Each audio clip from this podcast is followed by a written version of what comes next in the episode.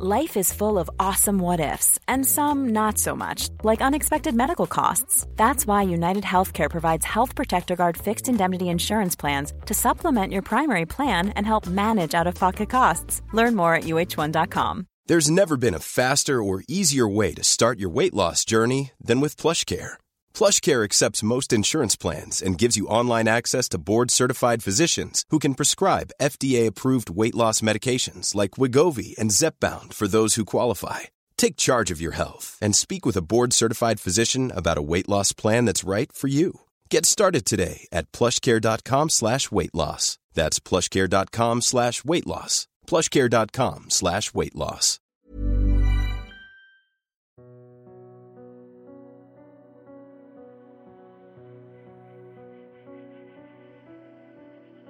$355 years ago, this month, in 1667, a 27-year-old man called Samuel Simmons printed a very important book.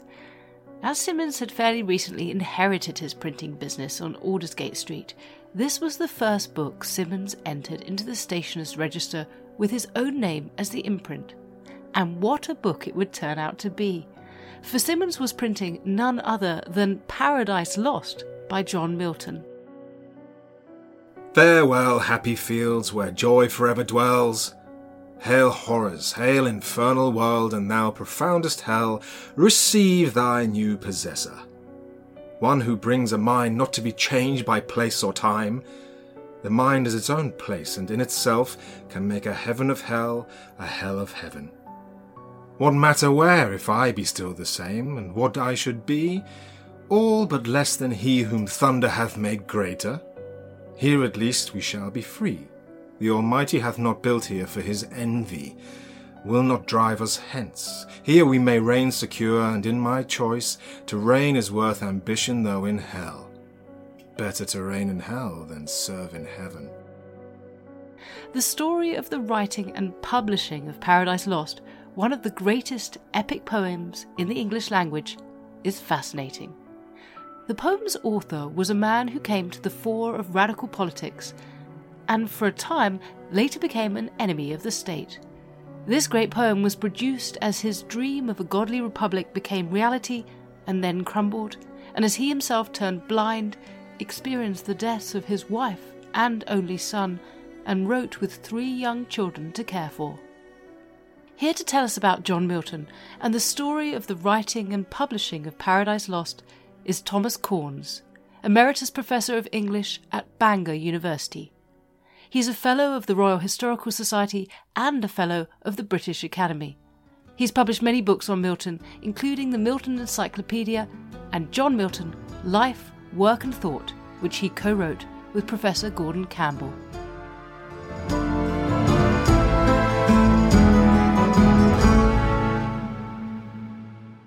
Professor Corns, thank you so much for joining us on Not Just the Tudors. We've got a lot to get through.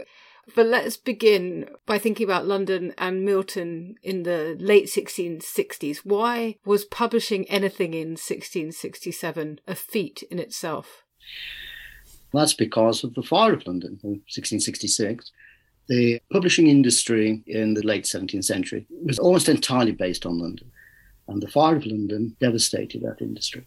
There were publishers, there were booksellers and printers outside the area of devastation.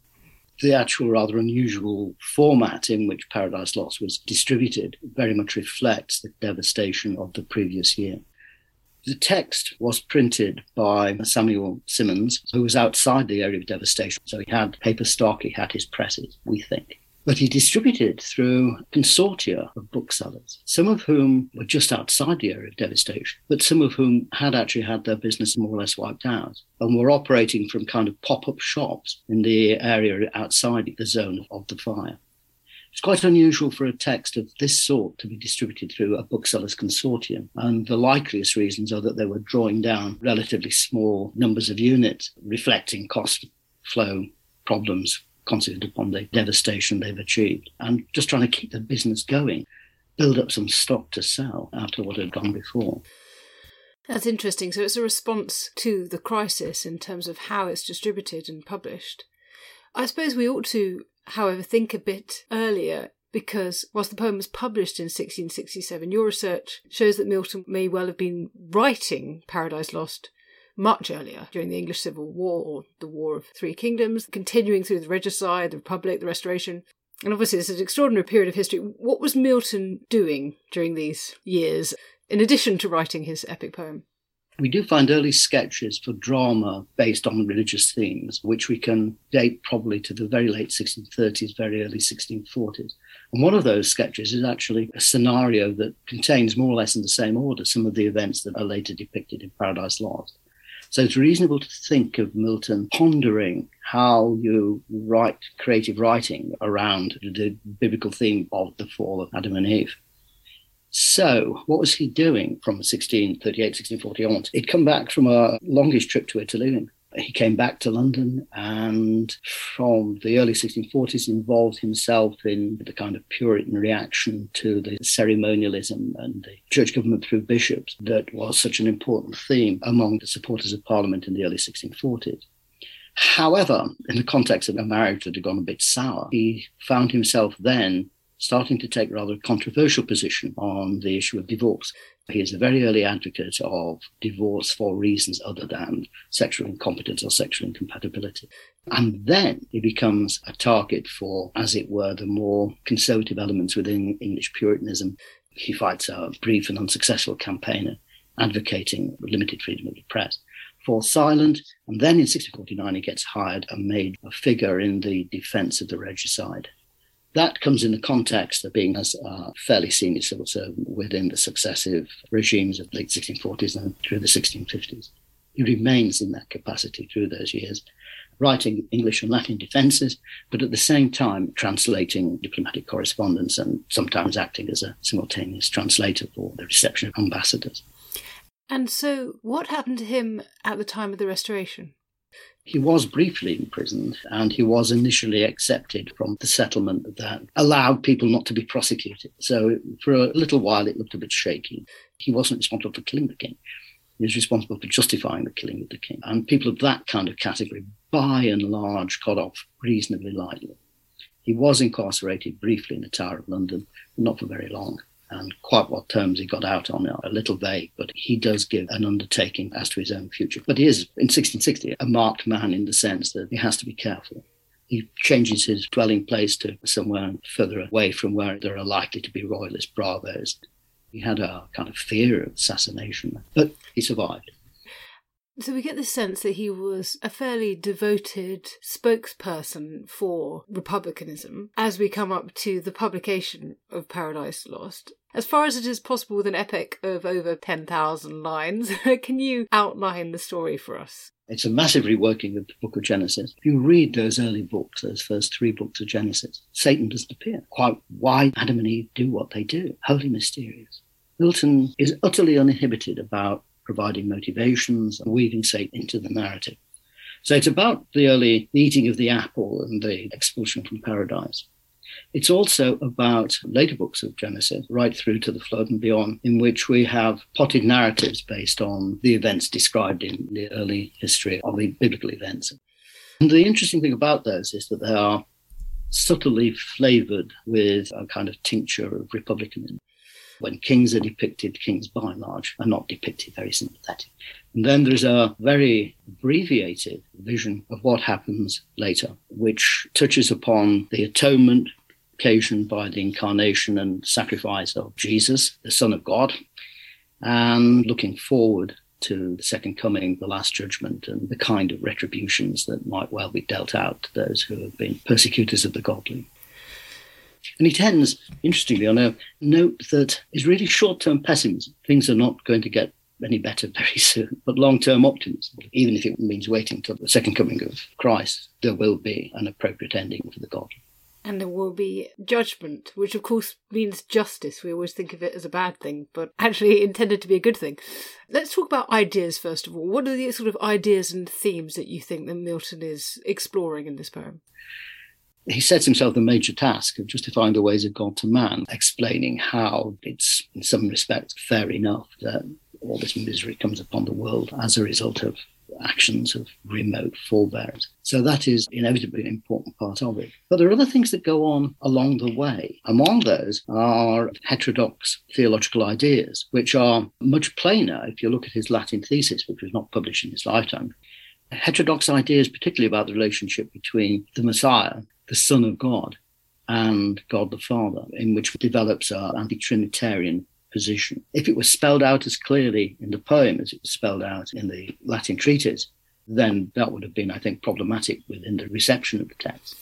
But it's subtle, it's opaque. But there are other issues as well. There are explorations of the relationship between men and women. There is a sort of dramatization of the relationship between Adam and Eve that has the kind of interiority, kind of exploration of the dynamics of interpersonal relationship that you would expect mature Shakespeare tragedy. And I suppose you'd expect from someone who's written about divorce being justifiable when a couple don't get along, as he didn't with his wife. And I suppose the other thing to ask about is whether you see it as a political poem in the end, given that he'd supported republicanism. Is it a lament for the failure of the Commonwealth? Why do you think he's writing it? There are four books that have a kind of prologue to them, and it's in those parts of the poem that he talks explicitly about his own experience. And his own experience is one of being blind and surrounded by enemies in the context of political eclipse. And that is very emphatically felt there, I think. Yes, it is a political poem. I don't think he would have written the way he wrote if he hadn't actually been a political insider about the interactions, for example, within the political institutions depicted in Paradise Lost, that show the kind of guile and judgment that he would have seen hanging around the senior civil service of the Cromwellian ascendancy. Similarly, the scene set in hell, Satan and his sidekick Beelzebub play in a very politic kind of way. They manipulate them in a very politic kind of way. This is a man who's seen high politics from close to. Let's also think about it as poetry. The editor of my edition is Roy Flanagan. He says, Milton does for poetry what Michelangelo did for painting. What did it mean to write blank verse in this sort of age of rhyming couplets? If you bought the book in 1667, opened the verso of the title page, and you would see the first page of the poem. Shocking experience in a way. There's no kind of metatext between the title page and the text. Huge sentences of blank verse at the very beginning of the poem. The printer, in subsequent issues, as he changed the title page with different consortia, starts putting material in there. And one of the things he tells the reader he's done is he's persuaded the author to supply an explanation of the blank verse, of what it's about. And that's fine, because Milton has a very comfortable way of dealing with that. He can point to classical antecedents. Virgil does not rhyme. And he can also point to the experience of our better dramatists, particularly Shakespeare and Johnson. And the idea of writing unrhymed verse in 10-syllable lines is not without precedent, but it is, as you suggest by your question, against the grain of the way in which Restoration prosody is developing. It is the age of Dryden as much as the age of Milton. What he manages to do with the blank verse is really very clever. It does two things, because he does not have to meet the exigencies of rhyme. He can generate sentences of the kind of size that were commonplace in his own prose and in other learned prose at the time, actually without precedent in the context of poetry. And the second thing he does is that he has a huge range of variation in terms of the iambic meter, but he pulls it back together by the insertion periodically of wholly regular iambic lines that demonstrate this isn't prose, this is poetry. Those clever little techniques he uses to pull those rhythmical variants, very like the rhythmical variants that you find in mature Shakespeare, back to the underlying paradigm of iambic pentameter. So I suppose it allows him to convey real complexity of ideas because he can have these long sentences, these things that are thought through. That is absolutely right. It allows the expression of complex ideas. But the other thing it allows is it allows debates of a high rhetorical kind.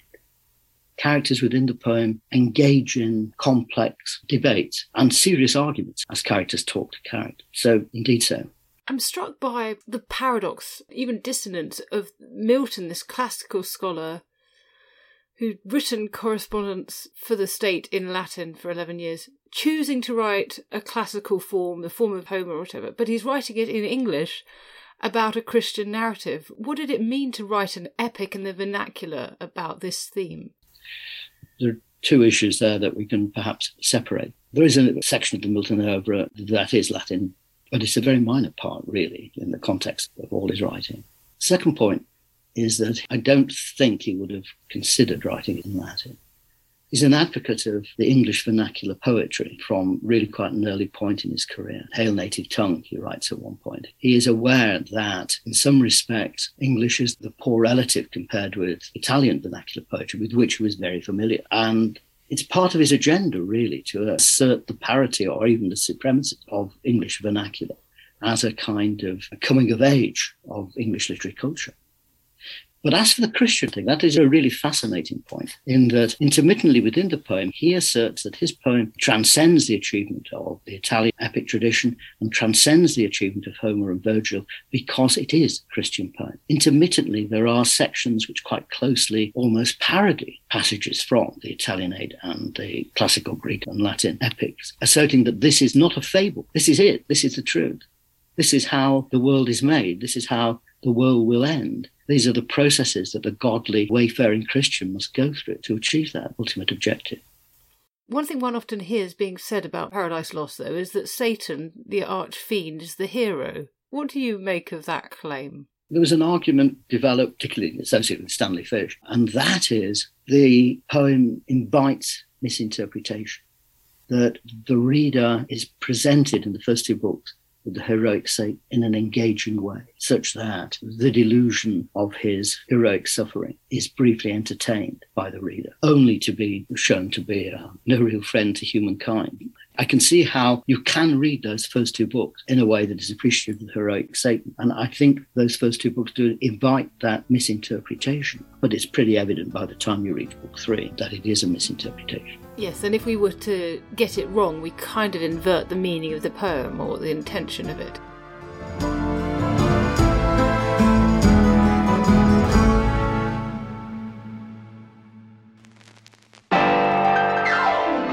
Did you know that beans were once considered to be an aphrodisiac? Or that cornflakes were invented to have precisely the opposite effect? Join me, Betwixt the Sheets, the history of sex, scandal and society, a new podcast from History Hit, where I, Kate Lister, ask the questions about the stuff we didn't learn in school, or sex ed. We'll be bed-hopping around different time periods, from ancient civilisations to the Middle Ages to Renaissance and early modern, right up to now. Listen and subscribe to Betwixt the Sheets, wherever you get your podcasts.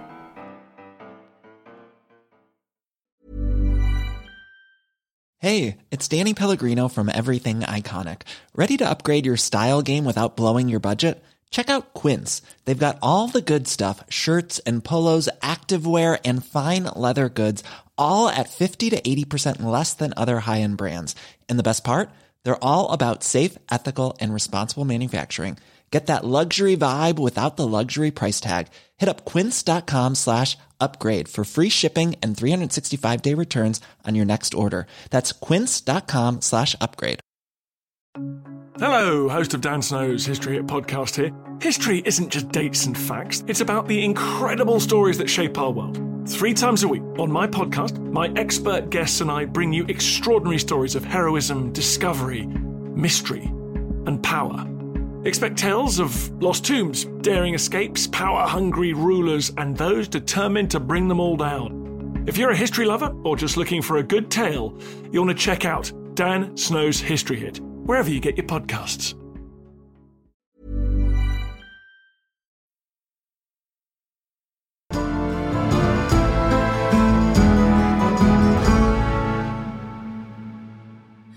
Now, you've mentioned that Milton experienced much personal loss of his sight, for example. There's also the loss, of course, of members of his family whilst he was writing this. Do you think those losses are reflected in his writing? Why is it then that the world is unrelentingly hostile to the godly and so unrelentingly profitable to the wicked? Why has Charles II come back, ridden into London, massive procession dripping with gold braid, and bejewelled horse trappings and things? That's absolutely at the heart of the poem. And it's right because, on his account, the world is a place that tests the wayfaring Christian. It's by trial that the wayfaring Christian achieves his salvation and their distinction. It's quite a brutal take on Christianity. That's such a vivid image you've created for us of the reality of what it must have felt like if you were one of the godly, one of those that we refer to rather disparagingly as Puritan, who had seen this great experiment carried off as far as they're concerned, this new world, and then seen it completely demolished within a generation. It must have been utterly shocking, and they must have really struggled to make sense of it. When the game is already lost, Milton is still writing and then rewriting a pamphlet, Ready and Easy Way to Establish a Free Commonwealth, writing that pamphlet almost on the eve of the return of Charles II. And he keeps going in a way that he recognises may well actually not work, but not only not work, might also, of course, get him a bit higher up the list of people for whom retribution is coming. He ends with a kind of myad in which he calls upon the English people to recognise that they are throwing away this glorious thing that was paid for with blood and gold. Given that he has these extraordinary ideas in it, potentially seditious ideas, and despite the fact that he's previously written about the freedom of the press, or at least wanted to prevent censorship, things that were published did very much have to go through a process of being reviewed in advance and then licensed by the censors of the Stationers' Company. So how was Samuel Simmons able to publish it then in 1667? I think there's a misconception we have about how the press was controlled. When we think of censorship, I suppose we think of the kinds of censorship that would characterise the age of Stalin. There are no gulags in 17th century England for people who write unpopular creative writing. His fate will not be the fate of Solzhenitsyn. It's not how it worked. The press was quite fiercely controlled, but there's certain categories of literature that particularly interested the press controllers right from the late Elizabethan period right through to the end of the 17th century. And creative writing was not one of the categories that did attract very much by way of state suppression. In the 1640s, royalist writers, Robert Herrick, Richard Lovelace, published collections of verse that are fiercely loyal to Charles I. Lovelace has a little bit of difficulty getting his out, but he gets it out, and Herrick gets it out seemingly without any particular problem. That's not what they were trying to control. They were trying to control seditious literature calling people to arms. And they were trying to control seditious literature that was explicitly critical of the royal family. And if you didn't do any of those things, then the censor wasn't all that interested in you, frankly. 1,300 people reading Paradise Lost does not constitute the making of a counter-restoration coup. That's so interesting, because the period I work on chiefly, which is a century or so earlier, there's much more sort of careful scrutiny of particular words that people have said and whether they fall under the Treasons Act. So it feels like there's more scope for getting away with things at this point if it's creatively done. So let's think about who his reading public were then, and do we know who they were, what they thought of it? Very interesting question. Within the text, Milton tries to identify his reading public. He seeks to address a fit audience, though few, by which interpreters normally think he's talking about speaking to the godly, really, which is entirely reasonable assumption to make. But the book does go through three editions in 12 years, each of 1,500 copies. And 1,500 is a large print run by the standards of the 1660s, 1670s. It is already establishing itself as a very significant text. What happens after that, though, is really fascinating in that as the sort of storm over Milton's notoriety fades into the background, you find a widening of the reading public for it. And it's a fascinating example of how English literary culture, as a kind of consumer culture, really starts to develop. You get the first illustrated Milton, a grand folio, a subscription publication, the great and good undertake to buy copies. The names are printed in a list at the back. And they include people who are actually supporters of Charles I and supporters of the Restoration, supporters of Charles II. Then you get the first annotated edition. Again, it's a separate publication that you read alongside one of these grand folio editions. Then you get the popular editions coming out, pocket-sized editions. And you get, in the early 18th century, the Spectator periodical written by the Whig Addison with Richard Steele, massively extending the range of people who would know about Paradise Lost, even if they were only reading the snippets of Paradise Lost that Addison includes in the 18 essays that he writes in it. Suddenly, Paradise Lost has become a kind of threshold that the cultured must pass in order to pass as the cultured. And it's a transformation, really, that's part of the building of the English literary tradition and even the concept of a readership for creative writing. Beyond it being very good, because that alone is not necessarily enough to make it popular, why do you think that happens? It requires a slightly complex answer. Part of the reason it happens is that there is an increase in the literacy of the population over the 17th century, quite a steep curve upwards. But something else happens, a kind of reconfiguration of the political religious ideology of the Restoration period. Being Protestant suddenly seems something that covers a large spectrum and can include people like Milton, can include the Presbyterians, it can include Baptists, it can include, just about include Quakers. It's being Protestant that matters, as distinct to being Catholic. Milton, I think, gains from the kind of wave of anti-Catholic sentiment that sweeps the country after the Fire of London. And that wave continues with the accession of James II. And England is not divided between supporters of Parliament, supporters of the monarchy anymore. England is now divided between Protestants and Catholics. And I think Milton's poem then emerges as the kind of iconic poem of English Protestantism. There is so much that Milton produces during his lifetime. This is a huge work, but one of many. I get the impression, at least, that he's this incredibly driven, passionate, ideological person. How would you characterise him? You spent a lot of time with this man. And what do you make of him? He's a man very conscious of his own merit. I will say that. He is a person who perceives and represents himself persistently as a dynamic, creative person, a creative writer, even when there are curious kind of gaps in that self-representation, that self-fashioning. He doesn't actually publish very much poetry before Paradise Lost. Publishes a collection of early verses. Before that, in a prose work, he has, an aside, been talking about how he really doesn't want to be writing all this prose, how he really is a poet who's been obliged to do it.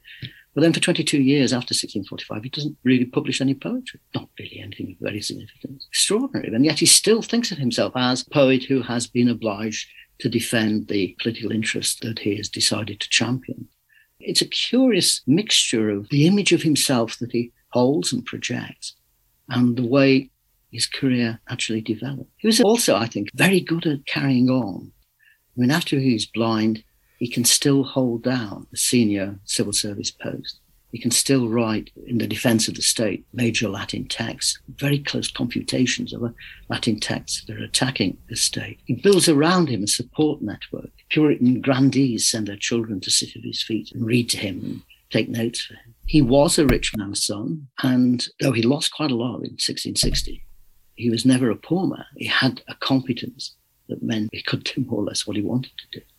Indeed, when he was working for the state, he seemed to have invested, foolishly as it turned out, most of his income from that, which is not a small income, back into government bonds, which of course were then worthless in 1660. But he was a practical man in many ways. And as it happens, also the most extraordinary narrative poet in the English literary tradition, but for which I don't think we'd be having this conversation now.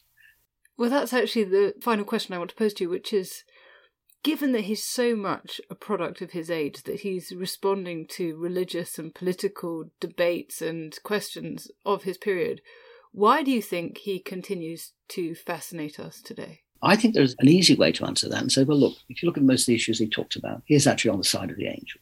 He's in favour of the accountability of government to the people. He's more or less in favour of free press. He's more or less in favour of approach to issues relating to human sexuality and the institution of marriage.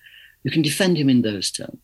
You can defend him as someone who plainly has had an influence upon the people who wrote the American Constitution. You can build that defence. But that's not the way I would answer that question.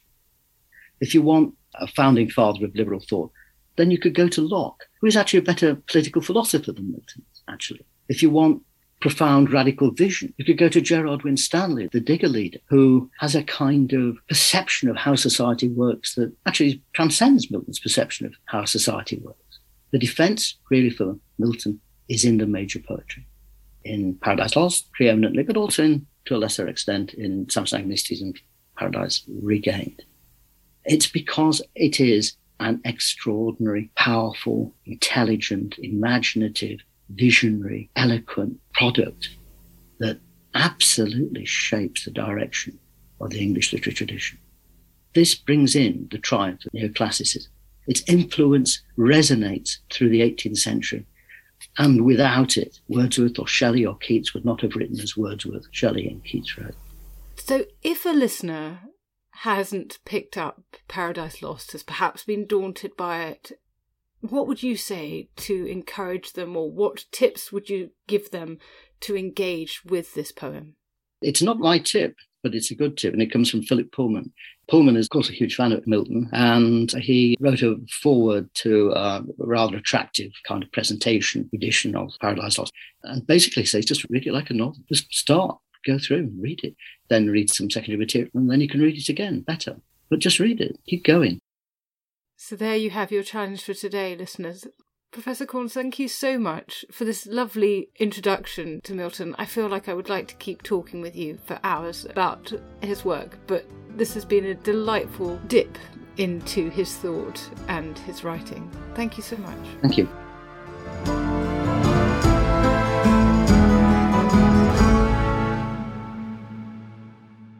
And thank you so much for listening to Not Just the Tudors. Take a moment, if you would, to rate the podcast wherever you listen to it, including on Spotify.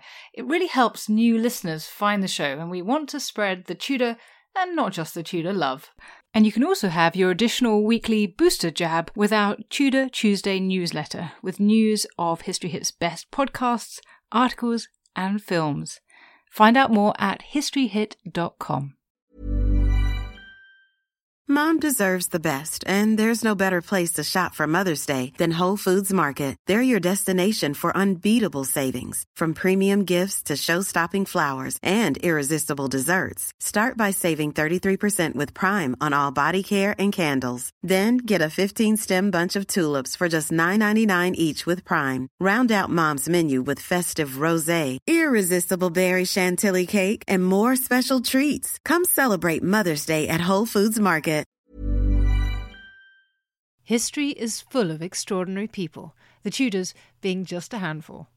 In my latest film on History Hit, we meet Bess of Hardwick and go inside the incredible house that she built, a house that defines the elegance and grandeur of the Elizabethan age, a house fit for a woman who climbed to the top of the Tudor social ladder. To find out more about the life of Bess and many more fascinating figures from the past, sign up via the link in the description with the code TUDORS for an exclusive discount.